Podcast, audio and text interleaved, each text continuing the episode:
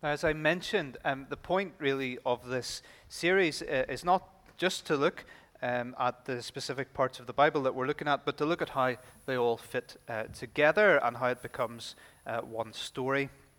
So, to help us do that, we're going to turn now to uh, the New Testament, to John chapter 1. It's on page 1063 in the Pew Bibles, and don't worry, it is a shorter reading than the last one.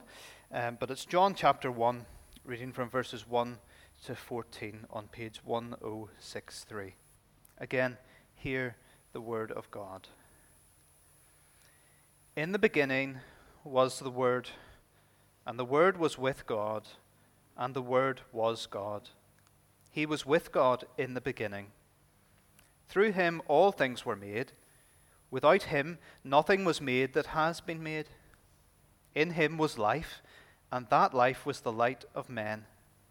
The light shines in the darkness, but the darkness has not understood it. There came a man who was sent from God. His name was John. He came as a witness to testify concerning that light, so that through him all men might believe. He himself was not the light. He came only as a witness to the light. The true light that gives light to every man was coming into the world. He was in the world, and though the world was made through him, the world did not recognize him. He came to that which was his own, but his own did not receive him. Yet, to all who received him, to those who believed in his name, he gave the right to become children of God, children born not of natural descent, nor of human decision, or a husband's will, but born of God. The Word became flesh and made his dwelling among us we have seen his glory, the glory of the one and only who came from the Father, full of grace and truth. Let's join together in prayer. Our Father, we do give you thanks for your word. And we pray that just now you would speak to us by your Holy Spirit. Lord, would you prepare our hearts to hear what you have to say to us this evening? And may the words of my mouth and the meditations of all our hearts.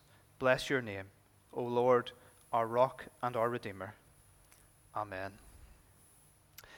I heard a, a stand up comedian a little while ago. I didn't think he was a very good stand up comedian, but he was talking about touring the world as stand up comedians presumably do. And he was saying that in every hotel that he went into, this man Gideon kept leaving him a book. Now, of course, he was talking about the Bible. And he said, I reckon Gideon was an Irishman because every time he told a story, he started at the beginning. I told you he wasn't a very good stand up comedian. But perhaps, as Julie Andrews said, let's start at the beginning. It's a very good place to start. I suppose in any overview of the Bible, you might expect us to start in Genesis 1 and the story of creation. It's pretty hard to avoid. It's a well known portion of Scripture. It's one of the most well known, it's one of the most famous one of the most recognizable.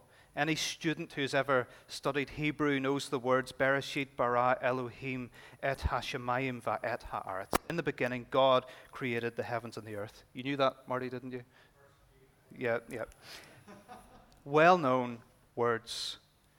Controversial words, perhaps, between Christians and those who don't believe in a creating God, atheists, non believers but also sometimes between Christians who disagree on how to interpret them. Is this mysterious and poetic text as it is, is it meant to be taken literally? Is it describing something that is so majestic and so far beyond us that this poetic form is just used to describe and relate something to us? And if it's the latter of those, well, then where do some of the, the scientific theories fit in of origins and where the universe comes from? Debates about Genesis 1 rage on, and I assume that they probably always will. And we're not primarily thinking about Genesis tonight because the beginning is a very good place to start, and nor are we very interested in the controversy, although we will say a little bit about it. But the reason we're interested in it tonight, and as part of this series, is because it is crucial for understanding the big picture of the Bible. The Apostle John clearly thought so. He started off his gospel in the beginning. My Greek's not so hot. I think enarche are the first two words, but I've lost the rest. But he chose the same words, but in Greek. in the beginning. And all these themes creation, through him all things were made, nothing was made without him. The theme of light, God said, Let there be light. And John says, In Jesus was light, and that light was the light of men. Everything about beginnings and creation and light and power and life and God and the world are in there. From the very beginning, right through to Jesus coming into the world, right through to the new creation which God's children look forward to in hope, Genesis 1 is a key building block in all of that. So, why is that? Why is it that for Christians, these few short, short chapters at the start of the Bible have so much impact on everything else? Well, to answer that tonight, I want us to just look at these verses together. I realize that I, I, read the whole creation story. Don't worry, we'll not be looking at all of them in detail. But I want us just to pick them apart a little bit to help us understand just exactly what is going on. And the first thing I want us to recognize is that it is highly poetic. Now, that's more obvious in the Hebrew than in the English, but it, it is a very poetic text. Now, that doesn't mean it can't literally be true, of course, but whatever way we look at it, we have to appreciate the form of the text as it comes to us, as a poetic text that will help us understand it. We've loads of repetition in there, which is perhaps unsurprising in a poem. And God said, and God said. The NIV sometimes translates that phrase as then God said, but the Hebrew is just and God said. In verses 3, 6, 9, 11, 14, 20, 24, 26, and 29. So it's in there a few times. And there was evening and there was morning the first day. And there was evening and there was morning the second day. And so on for all six days of creation. And God saw that it was good. Or in the case of the sixth day, and God saw that it was very good. Each day, let there be this, and there was this. Let there be light, and there was light. And even that sentence, in English, what we have, let there be light, and it was, and there was light. Well, the words that are repeated are, are the words light, it's in there twice, and the word and is in there twice as well. But, but in Hebrew, it's, it's so much more obvious. Now, this is the last of the Hebrew, don't worry. But it says, And God said, Yehi or Va Yehi or. So that little phrase, Yehi or, it's in there twice. Yehi or, that means let there be light. Va means and. Yehi or, there was light. And the reason why I mention that is because when this was written, most people did not read or write. They couldn't have picked up the text of Genesis 1 and just read it out loud for themselves. They didn't know how to do that. They heard it. They heard the word of the Lord. And as they heard that, they would hear that phrase, Yehi or va Yehi or. It was repeated, and in every day of creation, that is the case.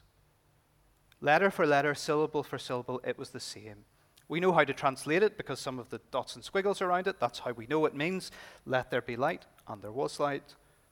But the sound of the Hebrew, it's exactly the same. So it's a very poetic text, it's a very repetitive text, and especially to the ear of the original hearer, it's highly significant that they'll hear these phrases over and over again. And then, secondly, there are big parallels between days 1 to 3 and 4 to 6. I don't imagine you can read that up there, but it is on the sheet in front of you. On day 1, God says, Let there be light. On day 4, He creates the sun, moon, and stars, the, the bodies which were to, to govern the sky. On day 2, God separates out the sea and the sky. And on day 5, He creates the animals that are in the sea and the sky, the birds and the fish. And then on day three, he creates land and vegetation. On day six, he creates the creatures that will live on the land, including humanity. Again, th- these parallels are very significant and they would have been picked up by the original hearers. And, and these days have to be linked together somehow, I think. Does it make sense that on day one God said, Let there be light, but he didn't create the sun until day four? I think those two have to be linked in some way. Now, it is possible, of course, if God wanted there to be light without the sun, of course, God could do that. We're told that He will do that in the new creation.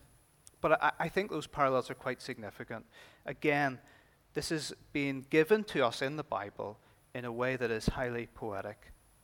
And the final poetic aspect is that some of the language is a little bit ambiguous. And I think that's intentional. And I don't mean that to undermine the text in any way, but there are a number of examples of this throughout the text. The most famous one, uh, though not certainly the only one, is the Hebrew word for day. Um, it's the word yom. It can be translated as day. In other places in the Bible, it is translated as era or age when God says that this will surely be to the end of the age or for all ages. That is the word that is used in Hebrew. Sometimes it's even translated as the word year. So many Christians, they believe in a literal six day creation. They take the word yom as meaning day with a rest on a literal seventh day. Many don't. Some people see it as some kind of process that happened in six stages, one after the other, but not necessarily 24 hours.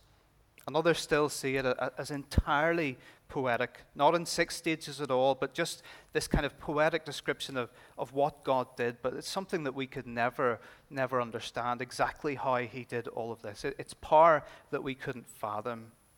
So God has no intention of telling us here how He did it. He simply tells us that He did it. Now, if all of that really interests you, if, if that's riveting to you, I'm not going to say any more about it. I'll refer you to our podcast, uh, an episode from the 21st of September last year when I discussed that at greater length, and I'm sure you all remember that too.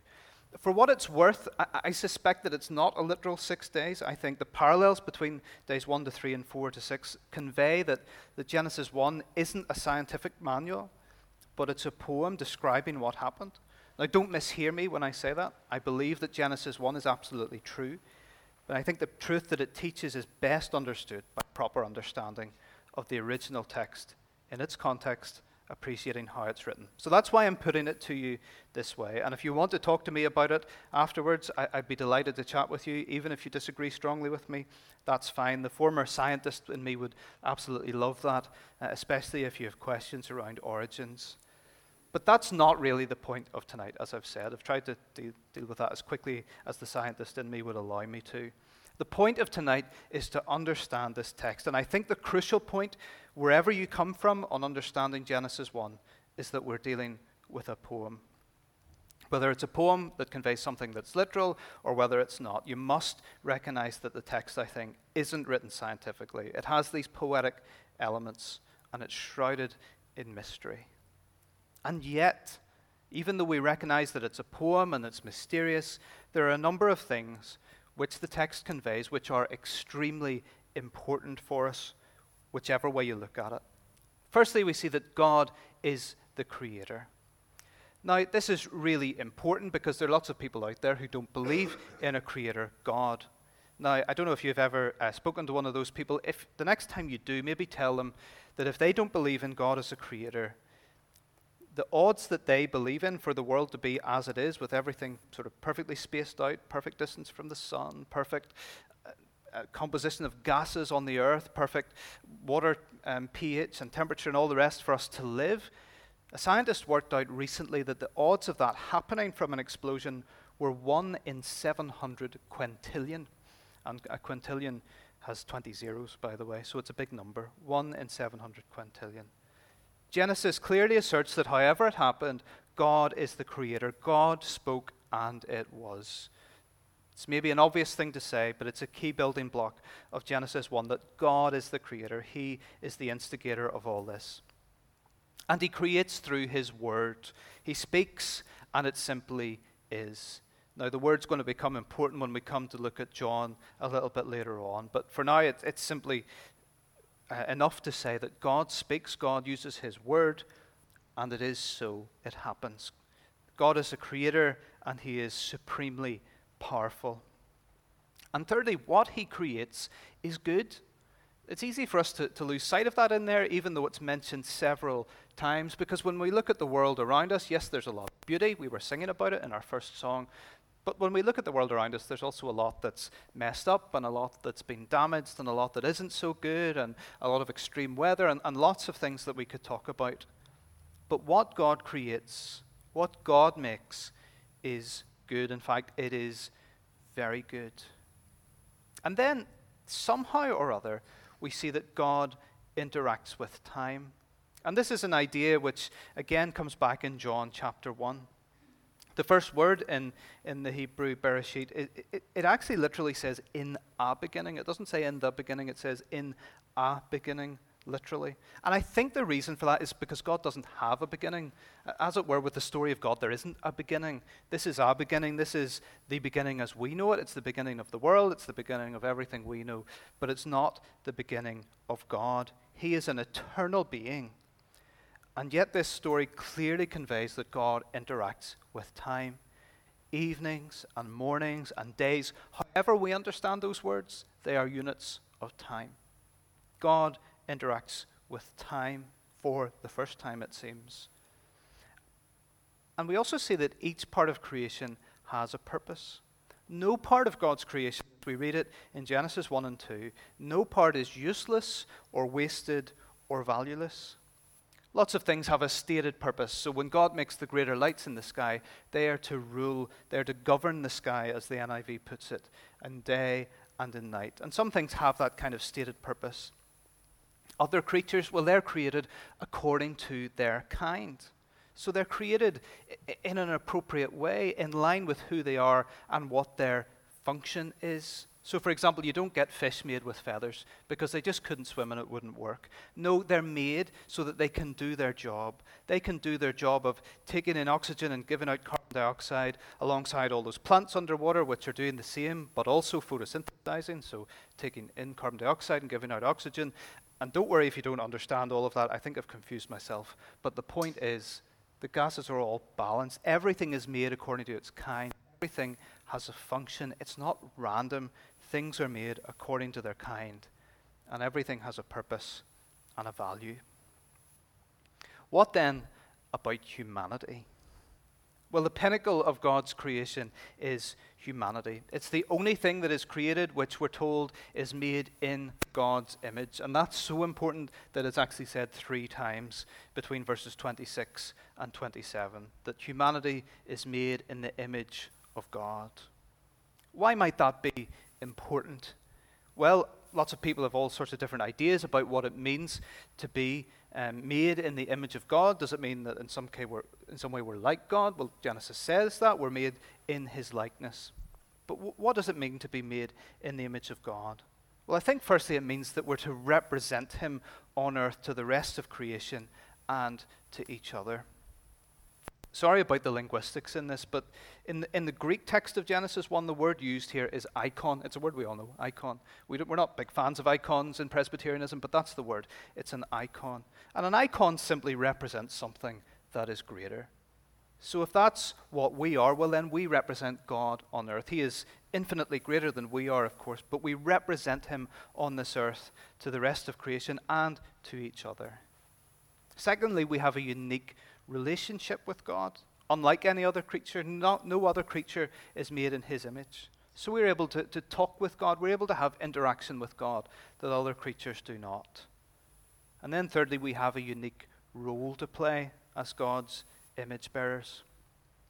What is that role? Well, I think it's laid out in verse 28 of Genesis 1.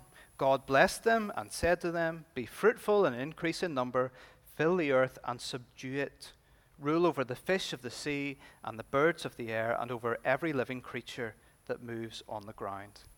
So, this is what is said immediately after we're told that we're made in God's image. We're told that God blesses them and He commands them to rule over the fish and the birds and over every living creature, ruling over them. And we read words in Psalm 8 at the start of our service that said, You know, you've made humanity a little lower than the angels to rule over all that you have made. And, and it picks up on that language of the fish in the sea and the birds in the air and living creatures on the grounds. So, this seems to be the, the thrust of what it means to be made in God's image. The, the, the fancy language, if you want it, is that we are God's vice regents. He is the king, we are the vice regents. We rule, in a sense, on his behalf on the earth. He's the king and ruler of all, and we have the responsibility given to us by him to rule on the earth over creation. Now, we give that away at the fall, but for now we have it. In Genesis 1, we have it. We're made in God's image, we rule over the creation. So, just to, to, to recap all of those, because th- these are the building blocks literally for the, the nine weeks we have going ahead. God is the creator, He creates through His word. It's very good. God interacts with time, He steps in and, and interacts with time so that humanity can relate to Him. All creation has a purpose. Humanity is the pinnacle of that, made in His image. And as such, we have a responsibility to rule over His creation as His representatives.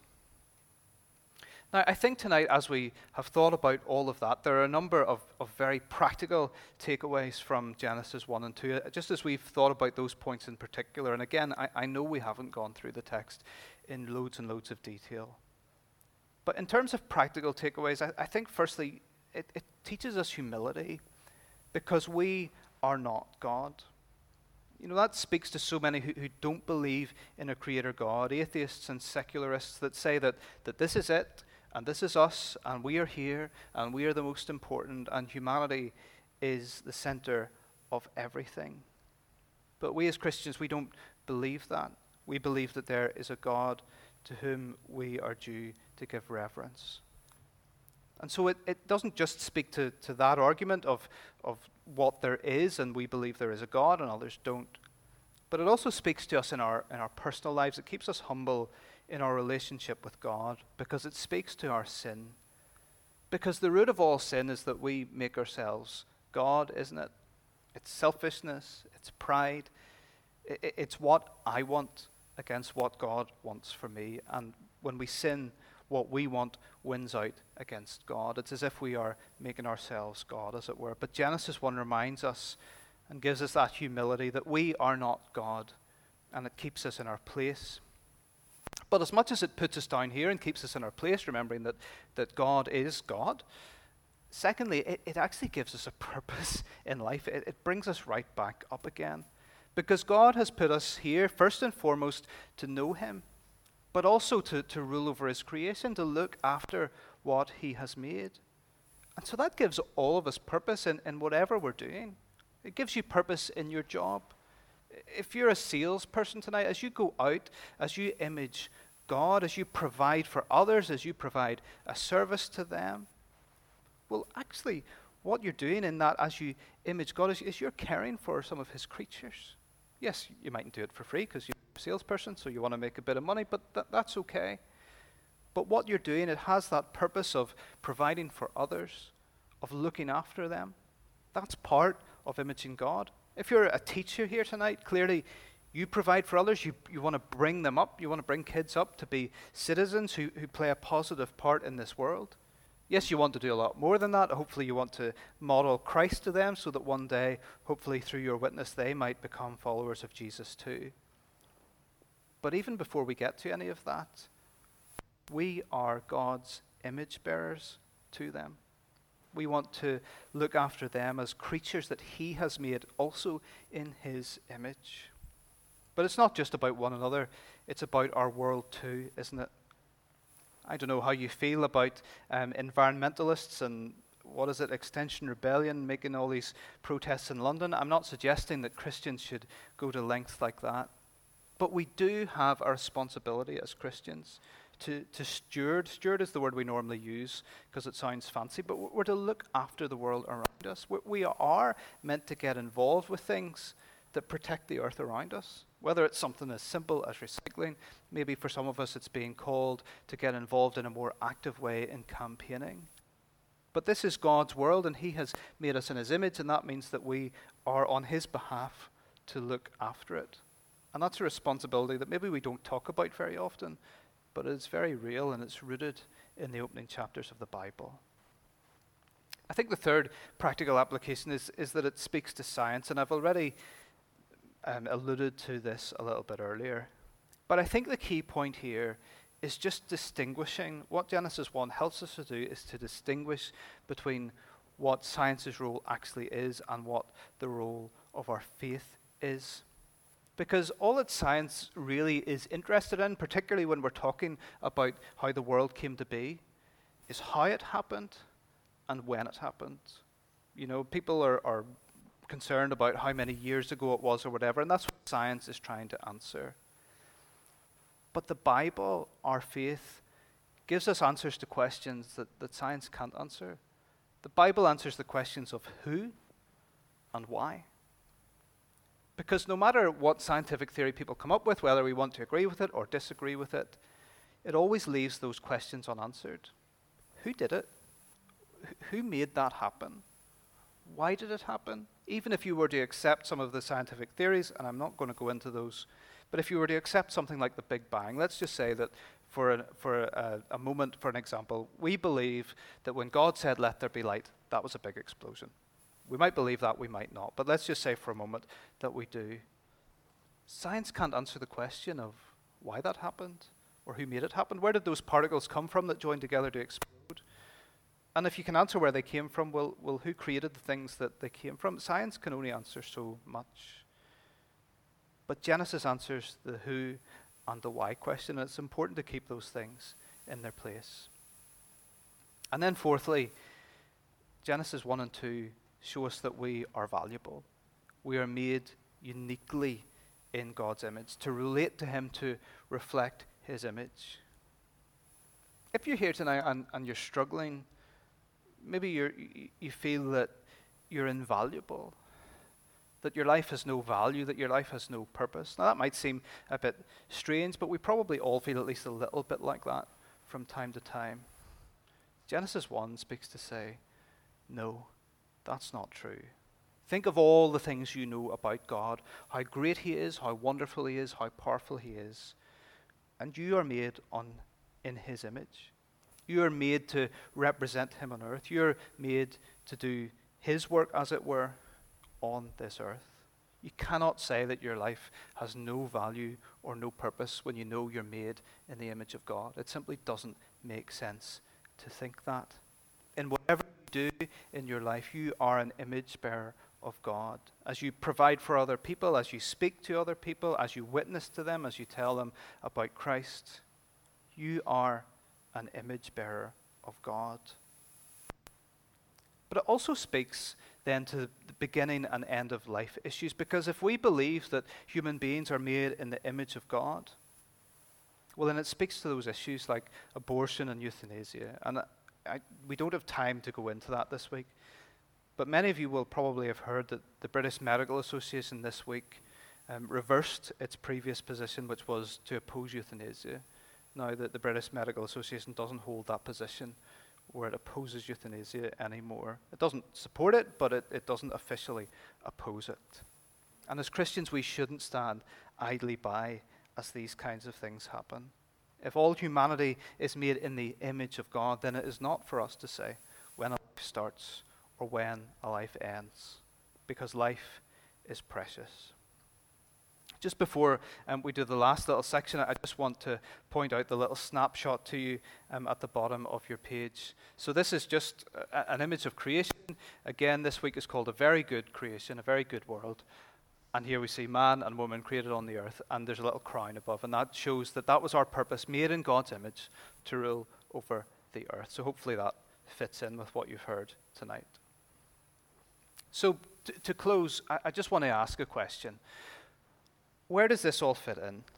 I mean, does this really matter? Does it really matter what we believe about the creation of the world if we believe uh, in, in the cross? Surely, if we're, we're saved, that's all that really matters. I remember um, as a 17 year old going to a particular church um, where a particularly prominent um, speaker of the, of the gospel was preaching. I won't, I won't name him. Um, it's not the one who used to preach um, a little further down the Ravenhill Road, but it was somebody who was, who was very prominent, was preaching, and it, it was a youth service. And what they said at the end of their talk um, stuck with me because I didn't agree with it, and I still don't agree with it, but it, it really stood out. I was really surprised they said it. What they said was, you can reject it all. You can reject Genesis and creation. You can, you know, if, if you if you think Noah's too far fetched, that's fine. If you think Jonah being inside a big fish is too far fetched, that's fine. You can believe that. The only thing that is the cross. If you reject the cross, then your soul is in terrible danger. Now, I agreed with them insofar as yes, if you reject what Jesus did on the cross, your soul is in danger. But I remember thinking, no, Jesus coming and, and having to die on the cross doesn't make any sense without the Old Testament. I, I, I didn't um, agree with it. And as I've prepared this week, and as I've been looking particularly at John 1, I don't think the New Testament agrees with him either. Because Genesis 1 also tells us something about our Savior. It does matter. It does tell us about our Savior as we look at it through the lens of the New Testament, and especially John chapter 1. More familiar words. In the beginning was the Word, and the Word was with God, and the Word was God. He was with God in the beginning. Through him all things were made. Without him nothing was made that has been made. In him was life, and that light was the light of men. The light shines in the darkness, but the darkness has not understood it. John clearly thought in, in introducing Jesus, in, in maybe the most important part of his letter, as he opens, as he tries to grab his readers' attention, as he tries to convince them that he has something important to communicate them, he intentionally goes for those words in the beginning. In the beginning. Jesus is the Word. He was with God from all eternity. In fact, He is God. He's eternal. Everything was made through Him. He's the one who gives life. He is the light. He's misunderstood by those who don't have the light. John 1 is clearly a very deliberate echo of Genesis 1. God spoke, and it was. There was evening, there was morning. The eternal God somehow steps into time. And as Jesus comes to earth, he does so as the Word of God. As the eternal God, somehow he steps into time. He's born, he becomes a man. And all of this is tied up in creation. Because just as God made humanity in the first place, He made His children, as you might say, so Jesus comes to give us the right to become children of God. Jesus is in the process of creation, new creation, perfect, unspoiled bliss. And this is the Christian hope. And that's where the cross fits in, because at the cross, Jesus takes on himself all that spoiled the creation in the first place. And as he rises to new life, so he allows us to become part of that new life, that new creation, where we will dwell and rule with him as God's image bearers forever. Let's pray.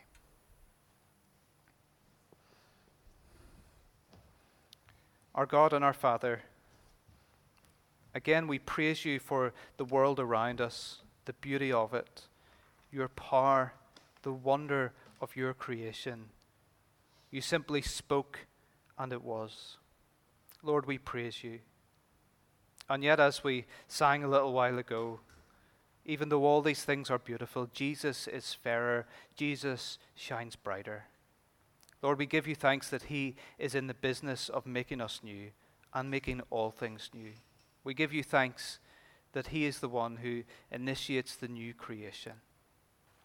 And so, Lord, we pray just as we have studied these portions of the Bible together tonight, that you would help us realize the, the magnitude of that the magnitude of what it is to be made in your image, the magnitude of what it is to have value in your sight as your image bearers, and so much value that you sent your Son to die for us. Lord, help us to never lose the wonder of that. In Jesus' name, amen.